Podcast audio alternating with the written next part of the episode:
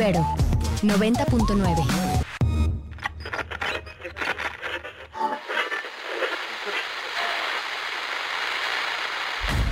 El horizonte de la defensa de los derechos humanos en la radio. Bitácora DH con Jacobo Dayan. Buenas tardes a todas, a todos. Soy Jacobo Dayan, aquí en Bitácora DH, programa de Ibero 99 sobre la agenda de derechos humanos. Mándenos sus comentarios a nuestras redes sociales, arroba Bitácora DH, o a las cuentas de la estación Ibero 99 FM. Hoy estoy aquí al aire agradeciendo como siempre al equipo técnico de la estación que nos permite transmitir a la distancia. Estoy eh, aquí en el programa con Ana Limón y José María Colza. ¿Qué tal? ¿Cómo están? Hola Jacobo, todo muy bien. Bienvenido a todo el auditorio. Hola Jacobo, igual. Mucho gusto estar aquí. Y bueno, pues el día de hoy en este primer bloque vamos a hablar de un tema pues, que ha estado como un pendiente grave en México, uno de los tantos problemas graves que tiene que ver con la tortura.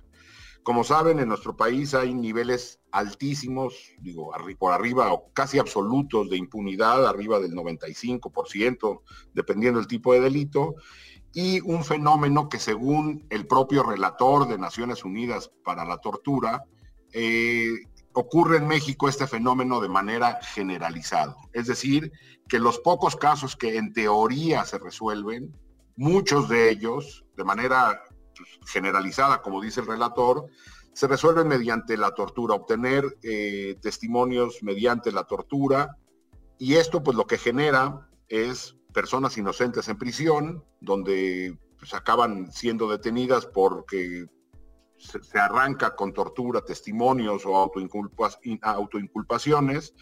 Y esto, evidentemente, además de afectar los derechos de las personas a las que se les imputa eh, el, cargo, también va en contra de los derechos de las víctimas, porque las víctimas, en lugar de tener justicia, lo que tienen es un caso armado alrededor de la tortura.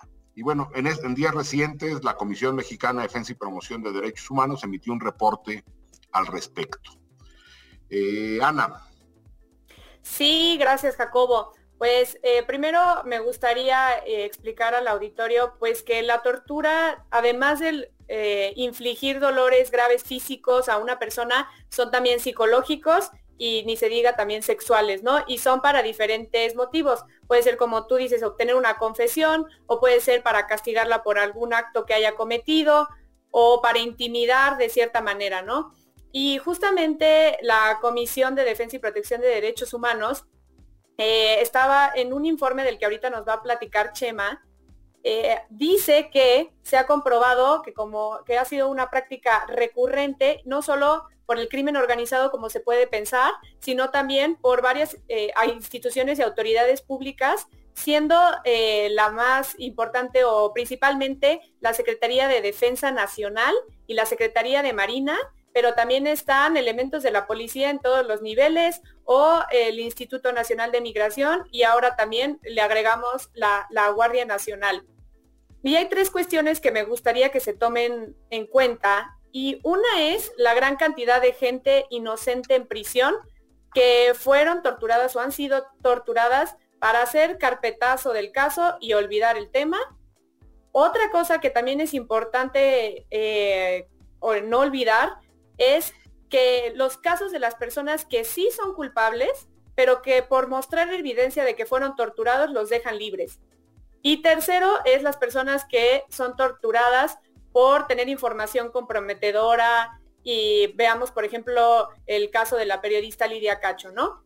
Y entonces empiezo con el segundo punto que les estaba mencionando y para ejemplificarlo me gustaría mencionar eh, un caso que Saskia Niño de Rivero, que es fundadora de la ONG Reinserta, comentó, y es el caso en donde agentes antisecuestro torturaron a un verdadero secuestrador de una niña de 12 años y después de eh, una golpiza que le dieron, los agentes lo llevaron a una casa de arraigo clandestino para que se le bajaran los golpes, para que cuando llegaran enfrente del juez eh, pues no se pudiera detectar que hubo tortura. Pero lo que no se estaban dando cuenta es que probablemente al estarle dando esta golpiza había la posibilidad de que saliera libre por fallas en el debido proceso, ¿no? Ahora bien, está el primer punto que estaba yo comentando y que es el más común, y es que muchas personas, sin deberla ni temerla, son acusadas de un delito y torturadas para declararse culpables. Y cabe decir que la gran parte de estas personas eh, pues son de escasos recursos, ¿no? Y pues la tortura puede suceder en varias partes del proceso. Puede suceder en el arresto, en el traslado, en la estancia del Ministerio Público o incluso durante el juicio. Y unos datos interesantes es que en el 2016 el INEGI realizó una encuesta a, la población privada de la libertad y ahí se detectó que una gran parte de esta población recibió amenazas, golpes, abuso sexual, etcétera, por parte de las autoridades a lo largo de toda su detención o su estancia en el Ministerio Público. Entonces, por eso vemos que las prisiones en México en realidad están llenas impresionantemente de inocentes. Y pues como estábamos mencionando, en México la tortura es una práctica recurrente, generalizada y completamente impune. Y pues eh, yo les recomiendo que vayan a, ver este informe de la Comisión Mexicana de Defensa de Protección de Derechos Humanos, que ahorita Chema nos va a platicar un poco más sobre este. Vale, gracias Ana. Pues justamente con esta, pues en este informe que lanzó la Comisión Mexicana de la Defensa y Promoción de los Derechos Humanos, se incluyó una campaña de nombre Torturar no es justicia, que es consultable por todos y todas que se metan a internet y busquen torturar no es justicia. En la campaña, pues lo más importante es que se pueden ver las afectaciones que padecen las víctimas que cargan tanto con el estigma de ser torturados como con el estigma de ser inculpados de un delito que no cometieron.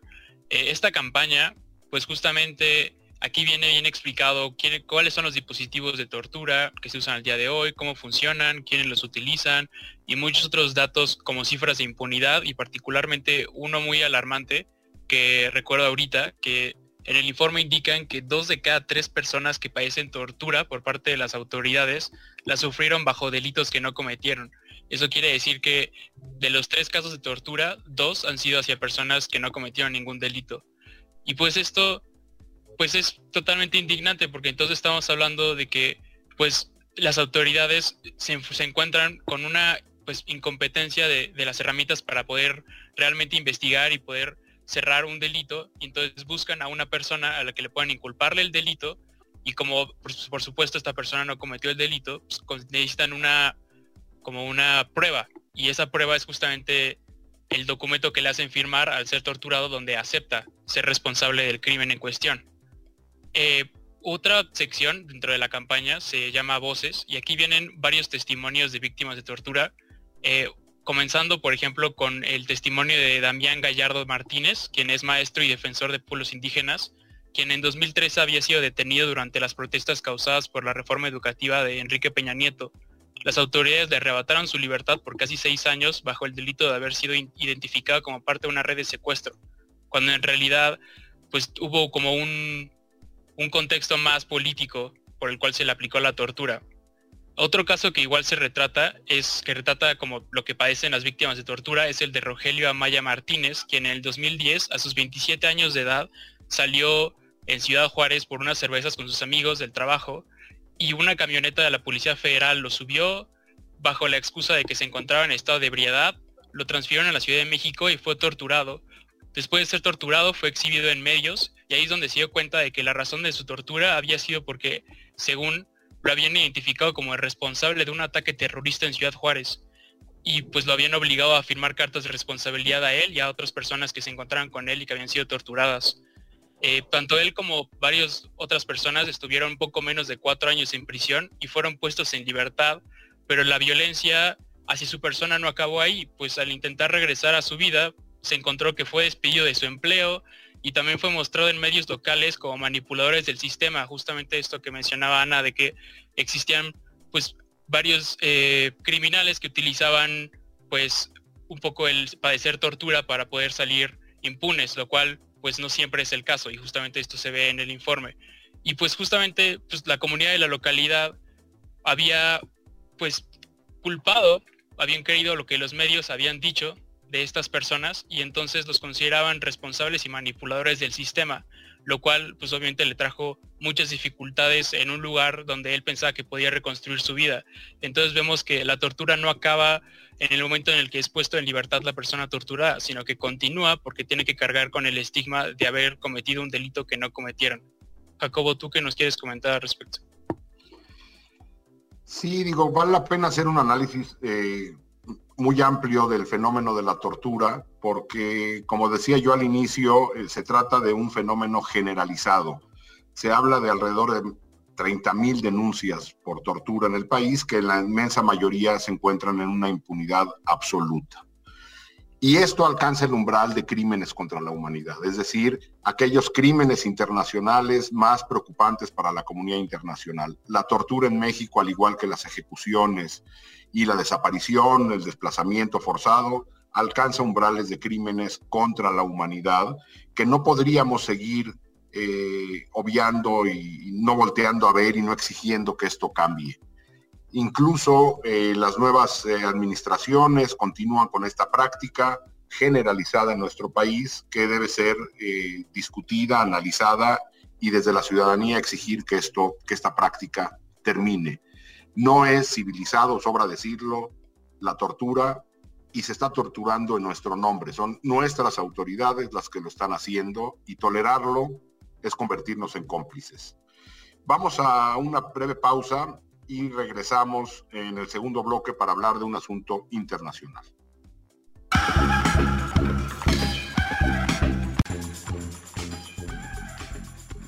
Y estamos de regreso en Bitácora de H. Acabamos de escuchar la canción Odessa de Caribú y pues les recomendamos que nos sigan en nuestras redes sociales como arroba bitácora H, a las redes de la estación como arroba ibero99 FM. Y pues en el bloque anterior estuvimos hablando del fenómeno de la tortura en México y esta práctica como una práctica recurrente y generalizada. Y pues sobre el informe que realizó la Comisión de Defensa y Protección de los Derechos Humanos al respecto, que les recomiendo mucho que, vean ahí en nuestras redes, vamos a estar publicándolo por, por si lo quieren dar una checada. Y ahora, pues como siempre, vamos a ir a un tema internacional y pues como un breve contexto antes de que platiquemos más al respecto, es que el 5 de febrero la Corte Penal Internacional anunció que va a investigar los crímenes de guerra cometidos en territorios palestinos ocupados, es decir, Cisjordania, eh, Gaza y el este de Jerusalén. Y se van a investigar los crímenes cometidos tanto por Israel como por Hamas, que es el grupo armado palestino. Ya desde 2019, la fiscal general de la Corte, que es Fatou Bensouda, abrió un examen preliminar, es decir, como un primer paso para llevar a cabo una investigación formal y en el sitio, y determinó que sí había una base razonable para investigar la situación en estos lugares porque se, está, se consideraba que sí se estaban cometiendo eh, crímenes de guerra. Eh, hay dos cosas que me gustaría mencionar. Una es que desde 2015 Palestina forma parte de la Corte Penal Internacional y ya con ello la, eh, pues la Corte puede investigar en su territorio. Sin embargo, Israel no lo ha firmado. Y otra cosa que es importante que tengamos en cuenta es que Recordemos que ni Israel ni una gran parte de la comunidad internacional reconoce a Palestina como un Estado y pues de ahí que esta decisión sea tan, tan criticada y mucho más porque la Corte va a investigar en zonas que Israel reclama como propias. Eh, y pues como dije, Israel no se ha suscrito como Estado miembro de la Corte Penal Internacional. Entonces, pues ha sido bastante criticada esta decisión, eh, pero aplaudida por muchos otros, ¿no? Entonces, pues Chema, ¿por qué no nos platicas un poquito más del caso? Claro, pues en sí la Corte Penal, en realidad, eh, en términos técnicos, solo tendría autoridad de investigar crímenes cuando un Estado miembro no quiere o es incapaz de investigar por su cuenta los crímenes que haya cometido o les sucedan a sus nacionales. Y pues Palestina, como dices, puede que no sea reconocida por varios países, pero al menos por las Naciones Unidas sí la reconocen como un Estado observador. Es decir, que aunque no tenga capacidad de voto o decisión en asuntos internacionales, sí se le reconoce como una entidad estatal que puede participar. Y justamente como tal es como la Corte Penal Internacional la reconoce, siendo posible entonces que Palestina pueda llamar a la Corte para realizar investigaciones eh, de crímenes cometidos a sus nacionales. aun cuando sus victimarios no sean parte de la Corte. Eh, la intención explícita de la Corte, en este caso, es investigar aquellos crímenes de guerra que exclusivamente se hayan cometido después del 2014. Esto porque no sería, como tú dices, hasta el 2015 que Palestina formalmente pediría que se investigara el conflicto. Eh, como ya mencioné, ambas partes del conflicto pues tienen como muchas cosas que ver en, en el asunto de los crímenes de guerra. Entonces, pues no es una investigación que solamente dará como culpables a Israel, sino que también intentará investigar a Palestina y especialmente a Hamas. Eh, por especialmente va a hacer énfasis en violaciones a las convenciones de Ginebra. Eh, también como aquellas violaciones de derechos como tal, los crímenes que se hayan cometido en contra de civiles y específicamente aquellos que han sido atacados durante la guerra de Gaza en el 2014. También se quiere investigar los asentamientos nacionales israelíes que se han asentado a partir de 2018 en los territorios bajo ocupación de Palestina. E igualmente, pues esto es considerado un crimen de guerra porque se están utilizando los recursos y espacios de territorios bajo ocupación para el beneficio del Estado en posición de poder, en este caso Israel. Finalmente, también se quiere investigar los crímenes cometidos hacia aquellas personas que formaron parte de la protesta de, de la frontera de Gaza en el 2018, en donde pues se abrió fuego y se hizo violencia hacia protestantes que eran civiles. Eh, en el caso de Palestina, la Corte quiere investigar todos los crímenes que hayan sido cometidos por Hamas u otras organizaciones armadas en contra de civiles israelíes a partir del 2014 exclusivamente. Estos crímenes, por ejemplo, abarcan actos de asesinato a civiles, ejecuciones extrajudiciales y tortura. ¿Tú qué nos quieres comentar al respecto, Jacobo?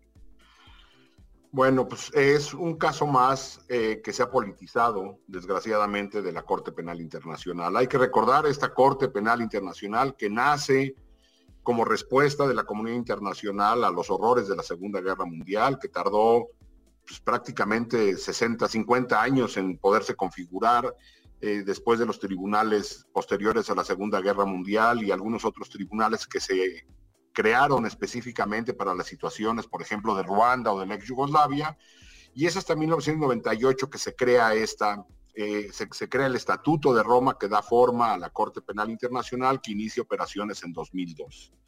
Y bueno, buena parte del trabajo de la Corte Penal Internacional ha sido criticado por países que no han ratificado el Estatuto de Roma y que eh, quieren mantener eh, a salvo a sus nacionales de que, la, de que esta Corte Independiente de Naciones Unidas revise las situaciones en los crímenes internacionales, los más graves para la comunidad internacional, que son el genocidio, los crímenes contra la humanidad, los crímenes de guerra y el crimen de agresión.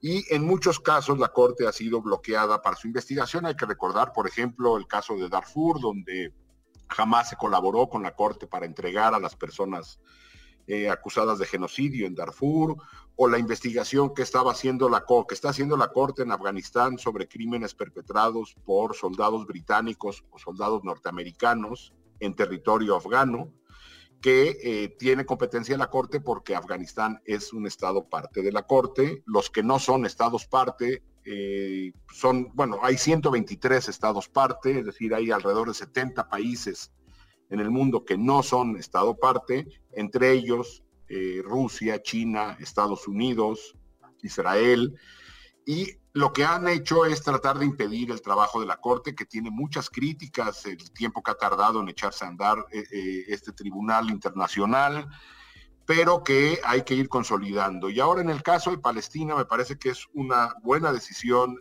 de la de la Corte Penal, de la Fiscalía y después del resto de la Corte para dar, dar luz verde a la investigación de estos crímenes eh, de guerra o crímenes contra la humanidad que han ocurrido en territorio palestino. Y hay que recordar que la Corte no juzga países, a diferencia de, por ejemplo, las Cortes, la Corte Interamericana de Derechos Humanos. Las Cortes de Derechos Humanos sancionan a países. El caso de la Corte Penal Internacional sanciona individuos responsables, los máximos responsables de perpetrar o genocidio o crímenes de guerra o crímenes contra la humanidad o el crimen de agresión. En el caso particular de Palestina, lo que se estará discutiendo o analizando para llevar ante un tribunal es, eh, diría yo a grandes rasgos, dos cosas. Uno es el traslado forzoso de población palestina de territorios ocupados israelíes y eso corresponde a crímenes de guerra al ser territorio ocupado y no parte del territorio nacional. Si lo que argumenta el gobierno israelí es de que son territorios en disputa, bueno, entonces estaríamos, si, fuera eso cierto, que yo no lo creo, no son territorios en disputa, claramente eh, toda la comunidad internacional reconoce las fronteras eh, entre estos dos países, pero bueno, si, no lo fuera, estaríamos ante crímenes contra la humanidad, que es el desplazamiento forzoso de población, eh, el intercambio étnico nacional de población. Otro tipo de crímenes que se estarán revisando es, por ejemplo, el ataque a civiles por parte del el ejército israelí y de las Fuerzas Armadas eh, de, de Hamas, como bien decía Chema, o la utilización de armamento prohibido, por ejemplo. Y esto seguramente va a estar muy politizado. Vamos a ver de qué tamaño es la administración Biden también muy pronto. Si el gobierno de los Estados Unidos sale en defensa de que, o en ataque a la Corte, como lo hizo en la administración Trump, cuando intentaron eh, investigar o se sigue intentando investigar eh, los crímenes perpetrados por soldados norteamericanos en Afganistán, si esta administración, que ya no es la de Trump, es la de Biden, también arremete contra la Corte por intentar enjuiciar o, eh, investigar crímenes perpetrados por su aliado Israel en este caso, pues entonces la administración Biden estará mandando un mensaje de que, bueno, sí, la, agenda de derechos humanos es una agenda central y de la democracia es una agenda central para su administración, pero con grandes asteriscos, ¿no? Dependiendo quién sea el perpetrador, entonces este discurso se sostiene o no se sostiene. Y también será interesante ver cuál es la respuesta internacional al respecto, es decir, qué otros países salen a atacar a la Corte cuando en otros casos la respaldan, ¿no? Eh, esta Corte ha sido eh, brutalmente atacada por todo el mundo, por, por, tratarse precisamente del primer tribunal internacional independiente permanente que revisa la situación de estos crímenes internacionales y bueno, evidentemente lo que sabemos que ocurrirá es de que Israel bloqueará cualquier intento de investigación en su territorio, seguramente eh, no mandará a los posibles eh, responsables que sean solicitados por la Corte para presentarse a emitir testimonios, pero bueno, pues entonces lo que quedará es de que eh, el Estado de Israel protege criminales eh, y a ver que también cuál es la respuesta de Hamas, la respuesta política de Hamas que se enfrentará seguramente a la autoridad palestina, donde tampoco a Hamas le parecerá muy agradable que empiecen a ser enjuiciados o llevados ante el tribunal a presuntos responsables. Pero bueno, esta es una institución que ha sido creada para evitar precisamente, para sancionar eh, los crímenes internacionales, los de mayor envergadura para la comunidad internacional, y lo que uno esperaría es de que la comunidad internacional respalde el trabajo de la Corte. Si no, el mensaje que se estará mandando es de que al mundo en el 2021 le queda ya demasiado lejos la Segunda Guerra Mundial y los horrores perpetrados en ella, y estaremos viviendo en un mundo donde estos crímenes parecen ya no importar a la comunidad internacional. Será muy, muy, muy relevante ver la respuesta de todos los países para ver si hay respaldo o no en estas investigaciones que levantan ámpula por tratarse de un conflicto ya muy viejo, un conflicto de, décadas en Medio Oriente y con la reconfiguración política en la región. Seguramente estaremos hablando más al respecto en las próximas sesiones. Ana, muchas gracias, José María. Gracias, Jacobo. Gracias, Chema, y a toda la audiencia. y pues por acá, por acá nos escucharemos la próxima semana. De nuevo agradezco a la estación, al equipo técnico, permitirnos transmitir a la distancia. Cuídense y nos escuchamos la próxima semana.